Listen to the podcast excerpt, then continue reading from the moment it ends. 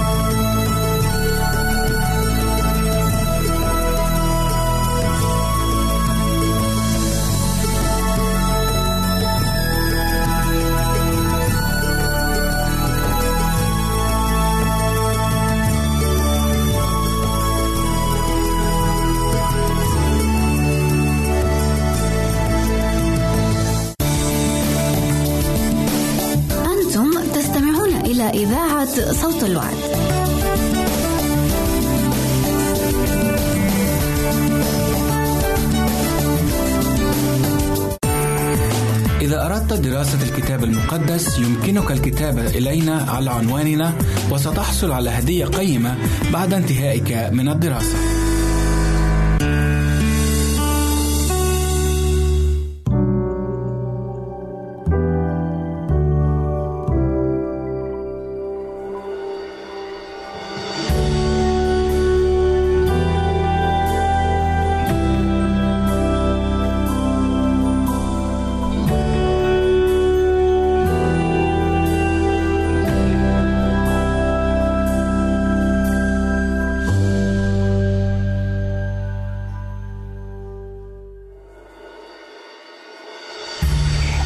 يدفع المرأة إلى خيانة زوجها؟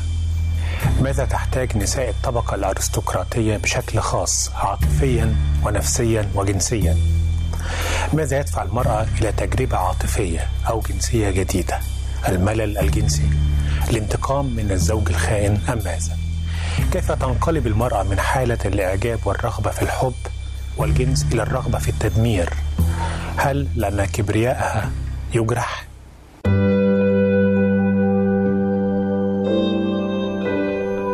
أهلا وسهلا بكم في حلقة جديدة من برنامج علاقات روماتي حلقة اليوم بشخصيتها الغريبة الشريرة نقدر نديها هذا العنوان. زهرة الأوركيد الشريرة زوجة فوتيفار حب وكبرياء.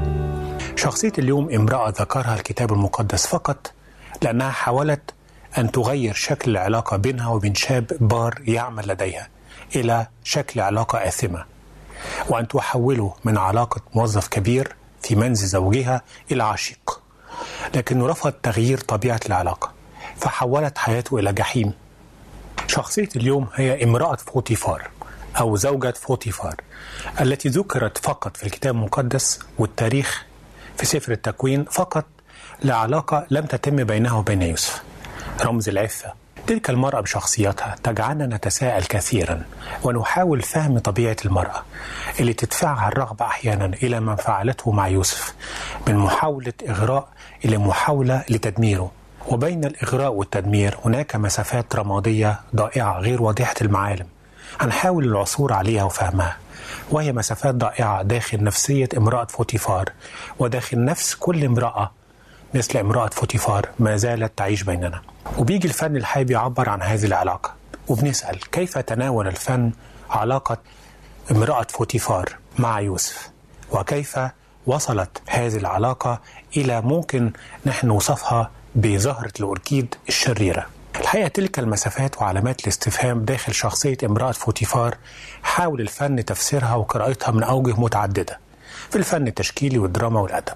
لكن من ضمن هذه الفنون فيلم المهاجر ليوسف شاهين الشهير وهو واحد من الأعمال الفنية الدرامية العربية التي تناولت قصة النبي يوسف وزوجة فوتيفار. ولكن طبعا برؤية خاصة جدا لمخرجه يوسف شاهين الشهير برؤاه الخاصة وبالتالي أثار ضجة وقت عرضه لتعرضه لشخصية دينية أو لأحد الأنبياء على الشاشة اللي هو يوسف. لكن الفيلم بيعكس تصور مختلف لقصة حياة يوسف. فقط محتفظ بفكرة حب زوجة القائد الذي يخضع له يوسف واسمه في الفيلم رام. ونجاح رام في زراعة القمح نجاحا مذهلا. لكن الأجواء داخل قصور ومعابد مصر الفرعونية آنذاك. بيحاول الفيلم تصويرها على أنها تعكس مشكلة مزمنة في العلاقات العاطفية بين الرجال والنساء وده اللي بيهمنا في قصتنا النهاردة. عشان كده بنسأل ماذا عن قصة الرغبة في الرجل والرغبة في تدميره من زوجة فوتيفار؟ تدمير يوسف كما قدم تفاصيلها الكتاب المقدس. وماذا يمكن أن تعلمنا شخصية زوجة فوتيفار برد فعلها المدمر تجاه عفة يوسف؟ وما هي الرسالة التي ما زالت ترسلها اليوم قصة امرأة فوتيفار ورد فعل يوسف البار العفيف تجاه دعوتها الصريحة للشر والخيانة الزوجية؟ بل ما هي دوافع تلك المرأة إلى الخيانة الزوجية؟ لما بنيجي للملامح الروحية للشخصية شخصية الحلقة وهي امرأة فوتيفار زهرة الأوركيد الشريرة بنسأل السؤال كيف تناول الكتاب المقدس شخصية زوجة فوتيفار؟ رغم قلة وصفه لها اللي ممكن نديها هذا العنوان قصة الحب أو الهوى والكبرياء موجودة في تكوين 39 الحقيقة قصة امرأة فوتيفار وموقفها الشرير الجريء الوقح من يوسف العفيف ورفضه لها وانتقامها منه باختصار. بتيجي كالآتي بعد بيع يوسف في مصر نجح يوسف نجاحا كبيرا فوصل إلى كونه مسؤولا أولا عن كل بيت فوتيفار حيث وكله على كل ما كان له وبيته. وبارك الرب يوسف جدا وبارك بيت فوتيفار بسبب يوسف. طبعا لفت نظر امرأة فوتيفار ذلك الشاب الوسيم الجذاب يوسف اللي كتب عنه الكتاب إنه حسن الصورة وحسن المنظر في تكوين 39 6 لكنه كان شاب أمين جدا حتى النهاية بل مميزا بأخلاقياته المختلفة عن كل الأخلاقيات السائدة والثقافة المحيطة. لأنه كان من العادي جدا أن يطيع العبد أوامر سيدته بالزنا معها إن أرادت وقتها. فقال لها عبارته الشهيرة الخالدة كيف أصنع هذا الشر العظيم وأخطئ إلى الله؟ في تكوين 39 9 لكن لم تيأس امرأة فوتيفار من ملاحقة يوسف برغبتها المشتعلة فيها باستمرار وطلبت منه صراحة أن يزني معها وأمسكت بثوبه فتركها وفر هاربا وترك الثوب فاتهمت زوجة فوتيفار يوسف بأنه هو الذي كان يحاول إغراءها والزنا معها. فما كان من زوجها الغاضب أن يسجنه بدلا من إعدامه لأنه كان يستحق في نظر جوزها الإعدام ربما خفف عنه الحكم لأنه كان بيحبه. والآن كيف نفهم المزيد عن شخصية زوجة فوتيفار أو المرأة اللي سيطرت عليها الرغبة الشريرة عندما جرح كبرياءها من مجرد عبد في نظرها؟ رفض أغلى ما يمكن أن تقدمه له في نظرها. كيف عبرت تلك المرأة الشريرة الواقعة تحت سيطرة الرغبة الجنسية في شاب بوسامة وجاذبية ونجاح يوسف عبرت عن امرأة امرأة سلطة لديها مشكلة أخلاقية ونفسية وروحية ده بيؤدي بينا إلى بعض الملامح الروحية الثقافية للشخصية وبالتالي العلاقة مع يوسف ولما بنقول روحية مش معناها إن هي إنسانة روحية إيجابية لكن نشوف إيه ملامح الروح عندها إذا كانت مشوهة. واحد امرأة متكبرة. من مواقف امرأة فوتيفار اللي تعاملت فيها مع يوسف تحقيقا لرغبتها الملحة تجاهه يتضح إنها امرأة يملأها الغرور أو الكبرياء. لأن هي كانت بتحاول مرة بعد المرة مرارا وتكرارا مع يوسف كي تغريه بممارسة الجنس معها وهو يرفض. وفي كل مرة لما بيرفض رغبتها الشريرة كانت بتزداد هي إصرار على ذلك لأن الكبرياء الحقيقة بيدفعها لأن ترفض أن تشعر أنها مرفوضة منه وهو العبد اثنين امرأة وثنية وثنية تعكس مجتمعا فاسدا أو ثقافة فاسدة. بالرجوع إلى زمن شخصية امرأة فوتيفار ويوسف نجد أن شخصية تلك المرأة هي نتاج ثقافة الرفاهية والشهوانية معا. كان المجتمع آنذاك المجتمع المخملي كما يسمى حتى حاليا غارقا في النزوات والشهوات برجال ونساء. كانت العبادات القديمة حتى آنذاك في مصر كلها هي عبادات الآلهة المصرية وبالتالي كانت زوجة فوتيفار لا تعرف إله يوسف الواحد الأحد بل تعرف تعددية إلهية وثنية بما في ذلك آلهة الخصوبة والجنس التي كانت تمجد الجنس إلى حد التأليه. وبالتالي إن كانت هذه هي الملامح الروحية الفاسدة لدى زوجة فوتيفار زي ما رسمها الكتاب المقدس. بيجي السؤال طب نكمل إزاي صورة الشخصية؟ ماذا عن الملامح النفسية لشخصية زوجة فوتيفار التي يمكن أن تكون انعكاسا لبعض من يعيشن بيننا. ماذا كان خلف قناع العظمة التي كانت ترتديه امرأة فوتيفار؟ رمز الرغبة الشريرة الممزوجة بالسلطة.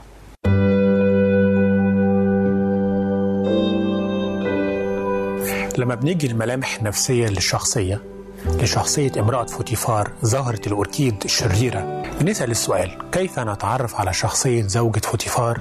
من علم نفس الشخصية. واحد امرأة شهوانية. بيكتب عن امرأة فوتيفار أو زوجة فوتيفار الباحث الباحث مورتون. بيقول كده الحقيقة بتحتل مكانة بارزة كأكثر شخصية شهوانية في معرض صور نساء الكتاب المقدس وبيصف دافعها إلى الخيانة والرغبة في شاب وسيم زي يوسف بأنه دافع الشهوة لا غير فهو يقول عنها الخطايا الأخلاقية التي كانت ترتكبها النساء حتى هذه اللحظة أي لحظة محاولتها إغراء يوسف في قصص الكتاب المقدس كانت ترتكب لأسباب عائلية أو بسبب التقاليد المرعية في تلك الأوقات. لكن هي الحقيقة شاذت كتير. دي حاجة. تاني صفة اتنين امرأة تعاني العزلة الداخلية. ودي نقطة مهمة أوي خلي بالنا منها. بدراسة الظروف الاجتماعية اللي كانت تعيش فيها زوجة فوتيفار نجد أنها امرأة كانت تعاني العزلة الداخلية. رغم كل الاجتماعيات اللي كان بتعيشها. ففي مجتمع كهذا بشكل عام حتى الأيام دي ربما الأيام دي لا, نجد لا تجد المرأة من تثق فيه ولا من تحدث عن نفسها حوارا عميقا صريحا. فقط علاقات سطحية نفعية أو علاقات مصالح. الأمر اللي بيدفع إلى الرغبة في المزيد من الجنس. فالجنس بيبدو لمن يعانون العزلة وخاصة النساء بأنه الجنة الموعودة بالألفة والمحبة. لكن الغريب أنه كلما شربت المرأة من بئر الجنس المالح بعلاقات متعددة شعرت بالعزلة أكثر ولعل تعبير الكتاب المقدس هنا بيوضح رغبتها في مثل في القضاء على هذه العزلة اللي جواها.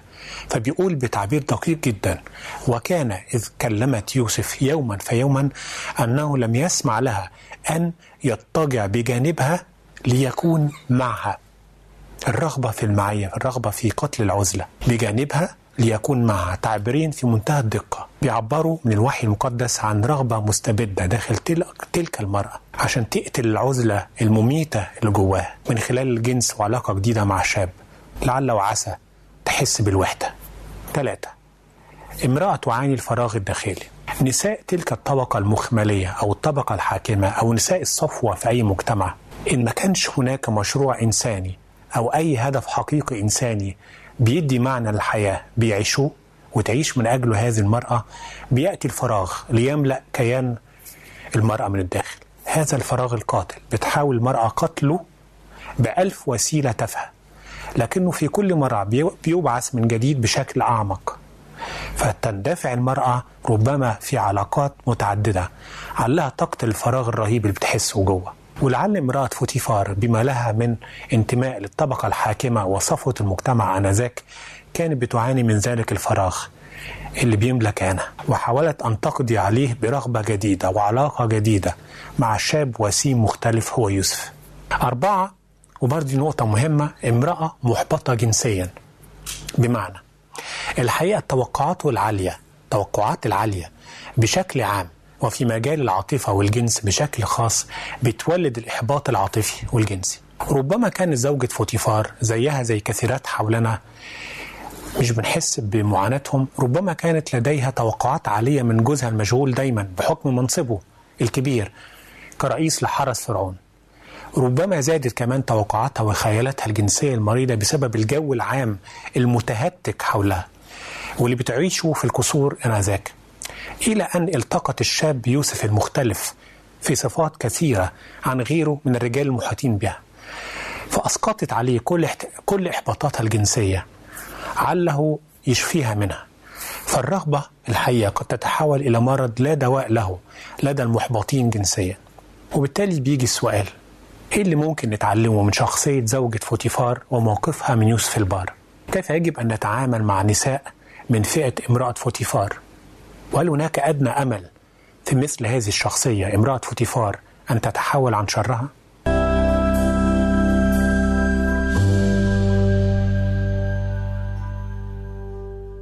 عزيزي المستمع يمكنك مراسلتنا على البريد الإلكتروني التالي Arabic at awr.org العنوان مرة أخرى Arabic at awr.org ونحن في انتظار رسائلك واقتراحاتك. أنتم تستمعون إلى إذاعة صوت الوعي.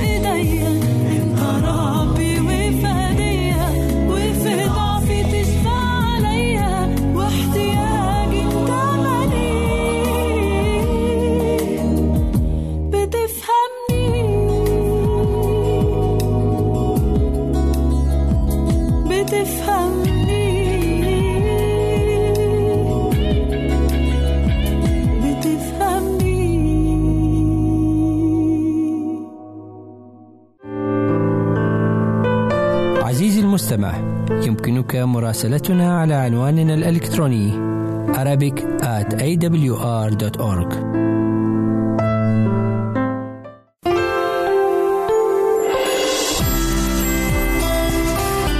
هنا إذاعة صوت الوعد. لكي يكون الوعد من نصيبك. يمكنك مشاهدة هذا البرنامج على قناة الوعد أو على الويب سايت www.l-wad.tv www.al-waad.tv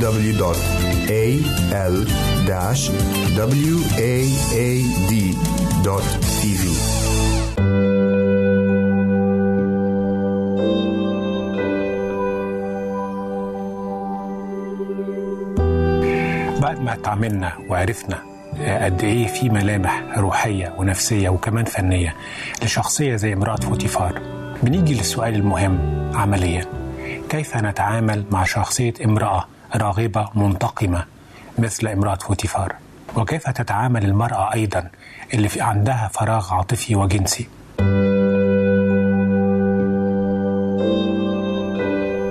بنيجي للحل أو كيفية التعامل أولا روحيا. واحد عدم الإدانة.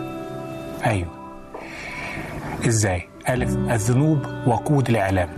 تعالوا نتخيل لو كانت امرأة فوتيفار تعيش عصرنا هذا. وفي منها كتير. كانت وسائل الإعلام تناولتها بتفاصيل التفاصيل تناولت مشكلتها وفضيحتها إلى أن تظهر الحقيقة بعد طول انتظار وتوقع من الجماهير وتبدو الفضيحة واضحة للجميع.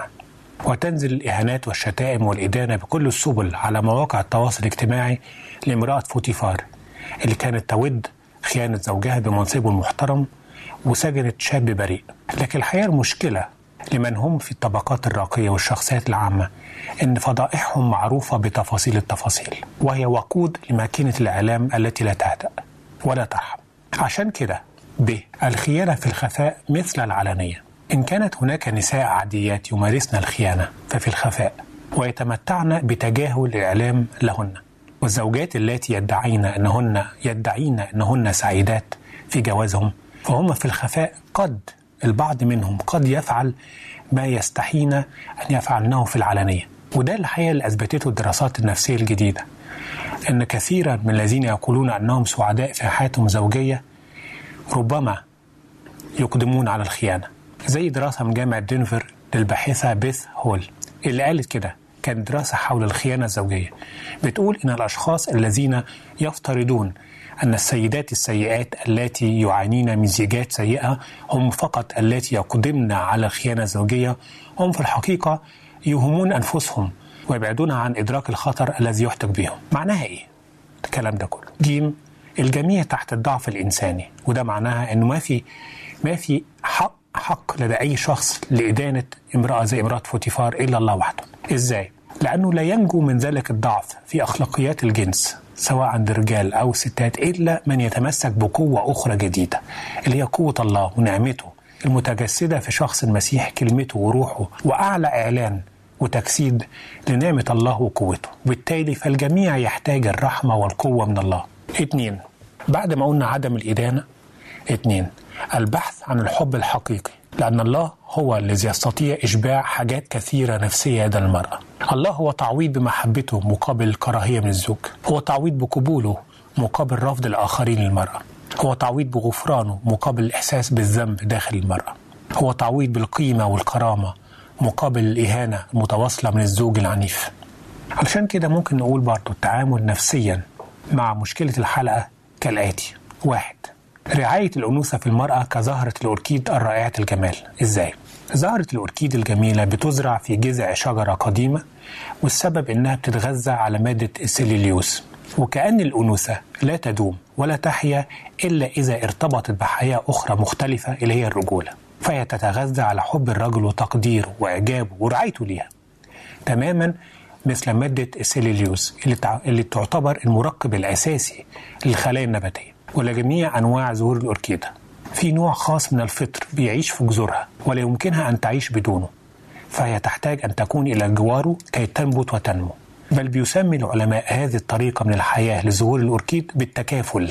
وظهرت الأوركيد ثلاث أنواع. تماما زي الأنوثة. ده بيوضح الفكرة بتاعتنا. إزاي؟ ألف. في أوركيدة أرضية. أي أنوثة طبيعية. بتنمو الأوركيدة الأرضية في التربة في المناطق المعتدلة. زي الأنوثة كده اللي بتنمو أو المرأة اللي بتنمو نموا طبيعيا في الأرض الراسخة وفي الظروف العاطفية المعتدلة في حياة عائلية مستقرة. النوع الثاني باء في أوركيدة عالقة أو متعلقة زي الأنوثة غير مستقرة وهي بتنمو على جذوع الأشجار وفروعها وبتحصل على غذائها من أنسجة الشجرة العائلة. زي الأنوثة بالظبط أو المرأة اللي بتنمو على جذوع الأشجار وفروعها ومرتبطة بظروف هذه الأغصان من تمايل وتغيير وحياة وموت وحب ورفض. فبتكون أنوثة غير مستقرة كثيرا النوع الثالث في أوركيدة متسلقة اللي هي أنوثة متسلقة. إزاي؟ وهي بتتسلق بفروع على الأشجار بنفس طريقة النباتات المتسلقة زي الأنوثة كده أو المرأة المتسلقة اللي بتلتصق بالرجال وبالعلاقات المتعددة فقط لأجل الحصول على ما تريد. ولعل امرأة فوتيفار من هذا النوع الثالث من زهرة الأوركيد أو الأنوثة نقدر نسميها الأنوثة المتسلقة اللي لا تشعر بوجودها إلا إذا تسلقت العلاقات الرجالية واحد تلو الآخر. وفي النهاية بتسقط تحت الأقدام مع سقوط من تتسلق عليه. تماما كما ذكرت فقط امرأة فوتيفار لأنها دخلت حياة يوسف رجل الله عرضا. اثنين فتش عن الرجل الجارح للأنوثة لأنه هناك ما يسمى خيانة الرجل لزهرة الأوركيد. أيوه. بتجرح المرأة في صميم أنوثتها عندما تكتشف خيانة زوجها. ربما كانت امرأة أو زوجة فوتيفار مجروحة في الصميم من علاقات زوجها المتعددة. بنساء أخريات في مجتمع فاسد يقدس الجنس ويعيش فيه الرجال بالذات أصحاب النفوذ بكل إباحية. ونتيجة لهذا الجرح بتقرر المرأة أكبر قرار خاطئ في حياتها. هو رد الصعصعين فتخون زوجها؟ والدراسات النفسية بتشير إلى أن أحد الأسباب الرئيسية لخيانة الزوجة لزوجها هو خيانته لها أولا. ثلاثة فتش عن الرجل المهمل للأنوثة المهمل لزهرة الأوركيد. طبعا إن اندفعت الزوجة إلى علاقة خارج الزواج فلا بد وأن نفتش أولا عن الرجل.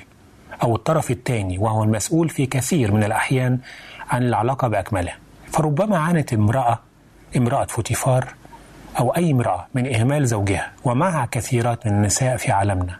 نفس المعاناة. فيكون رد الفعل لدى المرأة إن لم تكن محصنة طبعا روحيا ونفسيا بتلجأ إلى أحضان غريبة علها تشبه حاجتها إلى الانتقام وبالتالي كمان تشبه حاجتها إلى الاهتمام والرعاية والحب. تماما زي زهرة الأوركيد غير المستقرة إلا في الوحل في النهاية. ونتيجة لهذا الإهمال العاطفي لزوجته وبالتالي الجنسي. بتصاب زوجة فوتيفار ومعها ملايين من النساء. في عالمنا هذا بما يسمى الإحباط العاطفي أو الإحباط الجنسي. الذي يتنامى ليصل إلى حد اليأس الذي يدفع إلى الخيانة الزوجية. فالإحباط من الرجل سر من أسرار الخيانة الزوجية عند المرأة. فالمرأة تعيش بالحب وللحب. فالحب هو تحديدا غاية وجودها كله. أما الرجل فالحب عنده وسيلة. طيب نختم إزاي حلقتنا لكل امرأة فوتيفار وبنسأل كيف يحدث هذا التعويض الروحي والنفسي لاحتياجات المرأة؟ إن كان عندها مشكلة حقيقية واحتياج عاطفي وجنسي بسبب ما يتعلق بجوزها. الحقيقة دي معجزة يومية بتحصل حول العالم كله. للنساء كثيرات اخترنا الله اخترنا الله العلاقة معاه تعويضا عن نقائص كتيرة في حياتهم والنتيجة كانت تكريس كامل للجسد برغباته والنفس حتى بجروحها وجوعها والروح بتطلعها.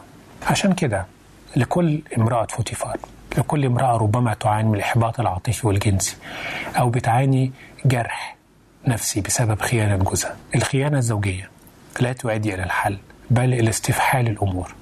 وإلى أن تتحول المرأة ضحية مرتين المرة الأولى لجوزها عندما أهملها أو خانها والمرة الثانية لما تقترف أصعب وأخطر وأشنع خطيئة ممكن تقترفها امرأة هي أنها تعطي جسدها لآخر غير جوزها. لكن الحقيقة عايز أقول أن الشبع الحقيقي عند الطاقة الجنسية لدى المرأة مش بس في العلاقة مع زوجها العادية لكن في علاقة الحب للآخرين في علاقة العطاء في علاقة البذل في علاقة الخدمة في تحويل جزء كبير من طاقتها النفسية والجنسية وطاقة العطف والحنان والاحتياج إلى العطف والحنان. كل ده ممكن يتحول إلى الآخرين إلى طاقة بتدي معنى للحياة. لما بنكون فعلا بننفذها وبنكون بنجسدها على أرض الواقع في مشاريع وفي خدمة للآخرين وفي بحث عن المتألمين وفي بحث عن الناس المحتاجين عطف وحنان. الغريبة في الأمر أن الشخص الفاقد العطف والحنان عندما يقرر عندما يقرر أو عندما تقرر المرأة أنها تعطي للآخرين بتشعر بإشباع عجيب وغريب وتحس فعلا أن النقص اللي كان عندها بيكتمل عندما تعطي الآخرين. وإلى حلقة قادمة إن شاء الله.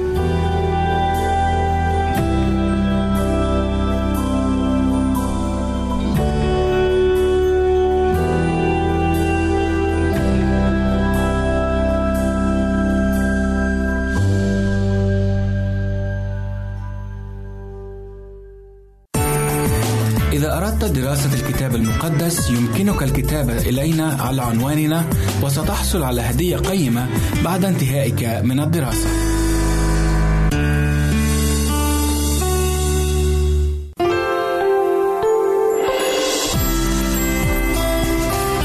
هنا إذاعة صوت الوعد.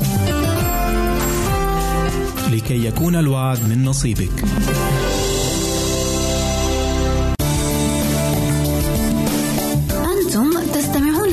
إذاعة صوت الوعد.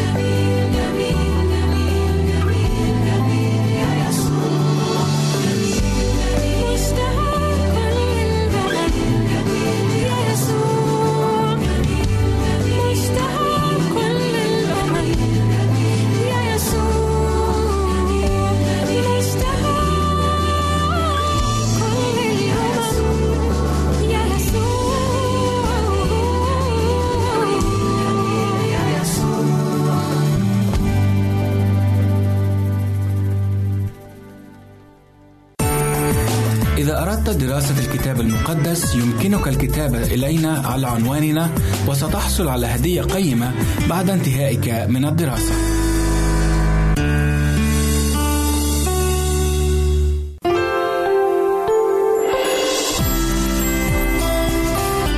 هنا إذاعة صوت الوعد.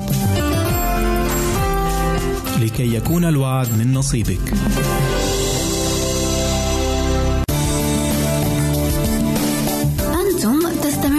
إذاعة صوت الوعد.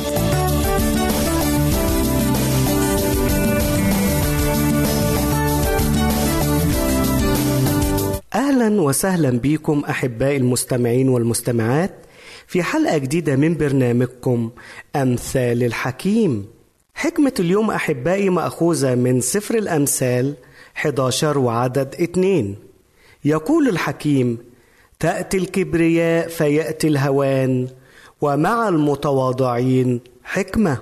النهاردة سليمان الحكيم بيكلمنا عن الهوان بيجي إزاي. لا ترضى بالهوان أحبائي. بس الهوان ده بيجي منين؟ بيقول الكتاب تأتي الكبرياء فيأتي الهوان. إزاي الكبرياء بتجيب للإنسان الهوان؟ وفي نفس الوقت إزاي التواضع بيجيب حكمة للإنسان أو مع المتواضعين حكمة أي أن الإنسان المتواضع هو إنسان حكيم. نعرف كده إن الإنسان المتكبر هو الإنسان الذي يتوقع من الناس أن يعاملوه بالقدر الذي يظن في نفسه هو. وعشان كده بتلاقي الإنسان المتكبر دايما إنسان مصدوم. لأن الإنسان المتكبر دائما يظن في نفسه أكتر مما يستحق. يعني بيشوف نفسه أعلى بيشوف نفسه أكبر حجما بيشوف نفسه أكبر مقاما. فبتكون النتيجة إنه هو لما بيتوقع هذا القدر المرتفع من المكانة ويجي يلاقي الحاجة العكسية ليها بتكون النتيجة إن هو بيشعر بالخجل. ليه؟ لأن الناس شايفاه بالشكل الطبيعي شايفاه في الحجم الطبيعي بتاعه لكن هو متوقع أكتر من كده بكتير. متوقع المتكبر إنه لما يتكلم مثلا قاعد كده مع بعض الناس إن لما يبتدي يتكلم كل الناس تسكت ويقولوا له اتفضل أنت ده أنت الوحيد اللي هنا عارف في وسطينا بيتوقع كده لكن في الحقيقة لما يبتدي يتكلم بيلاقي ناس تانية بتتكلم معاه. بيعتقد الإنسان المتكبر إنه فاهم كل شيء وإن الناس لازم توافق على كل شيء. لكن في الحقيقة لما يبتدي يقول آراءه بيبقى فيه في آراءه حاجات صح وحاجات غلط. الناس بتتفق معاه في الصح وبتقف معاه ضد الغلط فيحس كده ساعتها بالصدمة. إزاي ده؟ أنا بقول حاجة غلط؟ مش ممكن. ويبتدي هنا يهتز في نفسه. وده الهوان اللي بيجي للمتكبر. الهوان بيجي لما يطلب من الناس أيضا إن هم يعاملوه بطريقة أكتر قيمة وقدر من اللي هو بياخدها. فالناس تقول له لا ليه أعاملك بقدر من أكبر من مستواك؟ الناس هترفض حاجة زي كده. فبالشكل ده الإنسان المتكبر بيجيب لنفسه الخجل والهوان من الآخرين. أخطر حاجة في المتكبر إيه؟ أخطر حاجة في المتكبر هو الكبرياء على الله. هل ممكن الإنسان يتكبر على الله؟ بالتأكيد. حتى لو ما قالهاش بلسانه لكن بتصرفاته بيعلن إنه هو متكبر على الله. إزاي؟ لما الإنسان يعلن دائما إنه هو لا يحتاج إلى الله وأنه غني وقد استغنى ولا حاجة له بعد إلى شيء. لما الإنسان يحس إنه هو ليس مثل باقي الناس ومعناها إيه لست مثل باقي الناس؟ معناها إن أنا ما فياش أي عيب. إن كل الناس فيها عيوب ومحتاجين لربنا محتاجين يصلوا ويصوموا ومحتاجين إن هم يعملوا كل اعتراف لربنا ولكن المتكبر ما بيشعرش بكده. المتكبر بيقول لك ما أنا كويس هو أنا في حاجة غلط؟ ربنا ينظر لهذا الإنسان ويقول له لا يا, يا ابني خليك متواضع. أنت مش شايف ليه عيوبك؟ ليه أنت مش شايف إن أنت مش غني ولا حاجة؟ ده أنت فقير. ليه شايف إن أنت قد استغنيت ولا حاجة؟ بعد لك إلى شيء. ده أنت فقير وغلبان وبائس وعريان. ده أنت فيك عيوب كتيرة قوي قوي قوي قوي وده بيخلي الإنسان المتكبر مرفوض أيضا من الله. وده في حد ذاته أكبر هوان. أكبر هوان إن الإنسان يرفض من الله. في مثل اللي قاله الرب يسوع عن الفريسي والعشار العشار اللي اعترف بخطيته نال التبرير لكن الفريسي اللي قال أنا لست مثل باقي الناس روح البيت وخطيته زي ما هي. ليه؟ لأنه في صلاته كلها ما فيش كلمة يا رب سامحني ما فيش كلمة يا رب أخطأت إليك ما فيش أي كلمة تدل على احتياج هذا الإنسان الفريسي المتكبر إلى معونة من الله. وعشان كده ربنا ما ادالوش معونة. ليه؟ لأنه ما طلبهاش. طب ما طلبهاش ليه؟ لأنه مش حاسس إن هو محتاجها. طب الإنسان ده اللي بيتكبر على ربنا ربنا هيديله إيه في الآخر؟ ربنا هيعمل له إيه في الآخر؟ هيكون مصيره إيه في الآخر؟ بالتأكيد هيكون مصيره الهوان. نلاقي في الكتاب المقدس قصة رائعة جدا جدا عن ملك وكان ملك عظيم جدا جدا ولكنه تكبر على ربنا. تعالوا نشوف لما تكبر على ربنا إيه اللي حصل له. قصة الملك نبوخذ نصر دي موجودة في دانيال أربعة وهنقرأ بعض الآيات من إصحاح أربعة. هنقول إيه؟ هنقرأ أعداد من 30 ل 32 والملك نبوخذ نصر هنا بيكلم نفسه لما كان بيشوف مملكته بابل العظيمة بكل مجدها وبكل بهائها. فبيقول إيه؟ أليست هذه بابل العظيمة التي بنيتها لبيت الملك بقوة اقتداري ولجلال مجدي؟ والكلمة بعد بفم الملك وقع صوت من السماء لك يقولون يا نبوخذ نصر الملك إن الملك قد زال عنك. ويطردونك من بين الناس وتكون سكناك مع حيوان البر ويطعمونك العشب كالثيران فتمضي عليك سبعة أزمنة حتى تعلم أن العلي متسلط في مملكة الناس وأنه يعطيها لمن يشاء. الصوت اللي جه من السماء لنبوخذ نصر كان صوت قوي. قال له نبوخذ نصر أنت بتتكبر على إيه؟ انت بتتكبر وبتقول بابل دي أنا بنيتها لمجدي وقوتي واقتداري ونسيت ان الله هو الذي يعطيك القوة لاصطناع الثروة.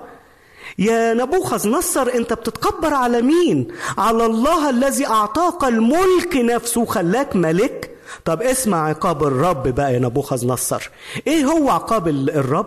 اول حاجة قد زال الملك عنك انت مش هتبقى ملك مرة تانية. بسبب إيه؟ بسبب الكبرياء. وايه تاني؟ يطردونك من بين الناس. إزاي ده؟ يعني مش هتبقى ملك. آه يمكن. بس يعني إيه يطردونك من بين الناس؟ وتكون سكناك مع حيوانات البر. دي دي دي أصعب. ده كده جاي إيه؟ كل كل شوية عقاب أصعب من اللي قبليه. ويطعمونك العشب كالسيران إيه ده؟ إيه العقابات الشديدة دي؟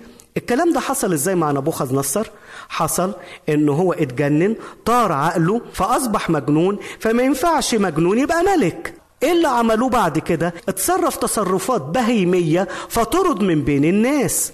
وبعد كده عاش فين نبوخذ نصر راح مع حيوانات البرية. عايش زي عيشتهم. طول شعره أظافر إيديه وكان بياكل العشب اللي بتاكله الثيران لأنه ما عندوش عقل. كل ده لمدة سبع سنين حتى علم أن العلي متسلط في مملكة الناس. شوفوا الكبرياء جابت لنبوخذ نصر إيه؟ زلته وعشان كده الكتاب بيقول الكبرياء لما تيجي تجيب معاها الهوان على طول. تجيب معاها الهوان. لكن في حاجة تانية بقى. يا بخت المتضعين ماله؟ الإنسان المتضع يحصل له إيه؟ هو إنسان حكيم. مين هو الإنسان المتضع؟ الإنسان المتضع لا ينظر لشيء ما غير نظرة العدالة. يعني إيه؟ لا ينظر لشيء ما غير العدالة. يعني ما يهموش إلا إنه يحق الحقيقة. يحق الحق وبس. الإنسان المتواضع ما يهموش الغني أو الفقير. الإنسان المتواضع يهمه دايما إنه يعمل الشيء الصح في الوقت الصح بالطريقة الصح. ما يهموش إن الناس تمدحه. زي الإنسان المتكبر. الإنسان المتكبر يحب دايما يسمع الإطراء والمدح من الناس ويسمع اللي يغش وينافقه. الإنسان المتواضع يكره الإطراء الغاشش يكره المدح اللي فيه نفاق. هو كل اللي عايزه إن هو يسمع الكلام بالاستقامة. وكمان أيضا يا أحبائي الإنسان المتواضع لا يحبط ابدا في سيره في طريق الحكمة. يعني إيه؟ دايما تلاقيه حتى لو الحكمة جابت له مشاكل مؤقتة لكن يفضل دايما ماشي مع ربنا يفضل دايما حاطط الرب أمامه يفضل دايما يقول إن هو محتاج للرب. أكتر حاجة بتفرح الرب هي إن أولاده يشعروا إن هم محتاجين إليه إن هم محتاجين لإرشاده. حتى لو كان الإنسان ده غني حتى لو كان الإنسان ده متعلم أحسن تعليم بس المؤمن الحقيقي دايما بيشعر باحتياجه لربنا مهما كان لديه من إمكانيات غنى ومجد وكرامة وعلم. كل ده لا يساوي شيء عنده. زي مين؟ هناخد مثال تاني. اللي مالك برضه زي نبوخذ نصر نبوخذ نصر كان متكبر. بس هناخد بقى مثال لسليمان. سليمان الحكيم اللي كتب نفس الآيات دي هنا. تعالوا نشوف أول ما تولى الحكم. وربنا بيسأله كان لسه صغير هو في السن. فتعالوا نشوف الحوار اللي دار بينه وبين الله. في ملوك الأول ثلاثة ابتداء من عدد سبعة إلى عدد تسعة. ربنا ظهر له في رؤية بيبتدي يتكلم سليمان ويقول والآن أيها الرب إلهي أنت ملكت عبدك مكان داود أبي وأنا فتى صغير لا أعلم الخروج والدخول وعبدك في وسط شعبك الذي اخترته شعب كثير لا يحصى ولا يعد من القسره فاعط عبدك قلبا فهيما لأحكم على شعبك وأميز بين الخير والشر لأنه من يقدر أن يحكم على شعبك العظيم هذا. وكانت النتيجة للصلاة الجميلة دي. مالك بيصلي ربنا وبيقول له ده أنا صغير ده أنا لسه طفل ده أنا ما أعرفش الدخول والخروج ده أنا ما أعرفش حاجة يا رب وأنت اديتني شعب كتير وكبير وشعب عظيم أنا احكمه إزاي؟ اديني قلب حكيم. شوفوا بقى رد الفعل يسر الرب بتواضع سليمان ويديله بركات أكتر من اللي هو سألها. في ملوك الأول ثلاثة من عشرة ل 13 يقول الكلام إيه؟ فحسن الكلام في عيني الرب. لأن سليمان سأل هذا الأمر. فقال له الله من أجل أنك قد سألت هذا الأمر. ولم تسأل لنفسك أياما كثيرة ولا سألت لنفسك غنى ولا سألت أنفس أعدائك بل سألت لنفسك تمييزا لتفهم الحكم. هوذا قد فعلت حسب كلامك هوذا أعطيتك قلبا حكيما ومميزا حتى إنه لم يكن مثلك قبلك ولا يقوم بعدك نظيرك. وقد أعطيتك أيضا ما لم تسأله غنى. وكرامة حتى أنه لا يكون رجل مثلك في الملوك كل أيامك. أشكرك يا رب. شفتوا الإنسان اللي هو بيبعد عن التكبر؟ بياخد إيه؟ بياخد الغنى والكرامة بياخد المجد الإلهي لكن الهوان دايما بيجي مع الكبرياء. ربنا يحفظنا من الكبرياء. الحكيم سليمان قال لنا عن خطورة الكبرياء النهاردة. وعاوزين النهاردة نعمل شيء يعلمنا التواضع. مثلا انزل قدام بيتك. قدام عمارتك. نظف ما تستناش عامل يجي ينظف قدام بيتك أو عمارتك. انزل أنت بنفسك اتعاون مع الآخرين. اعمل حاجة للناس. ما تنتظرش الناس هم يجوا يطلبوا منك حاجة. فكر في حاجة تقدر تعملها للآخرين النهاردة. وفكر إن أنت تعمل شيء تظهر بيه محبتك للغير. ربنا يباركك وربنا يكون معاكم. وسعدت كتير بلقائي معكم. على أمل اللقاء مرة أخرى. سلام الرب معكم وإلى اللقاء إذا أردت دراسة الكتاب المقدس يمكنك الكتابة إلينا على عنواننا وستحصل على هدية قيمة بعد انتهائك من الدراسة.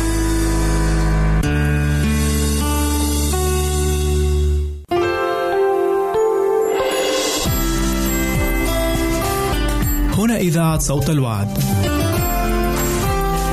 لكي يكون الوعد من نصيبك.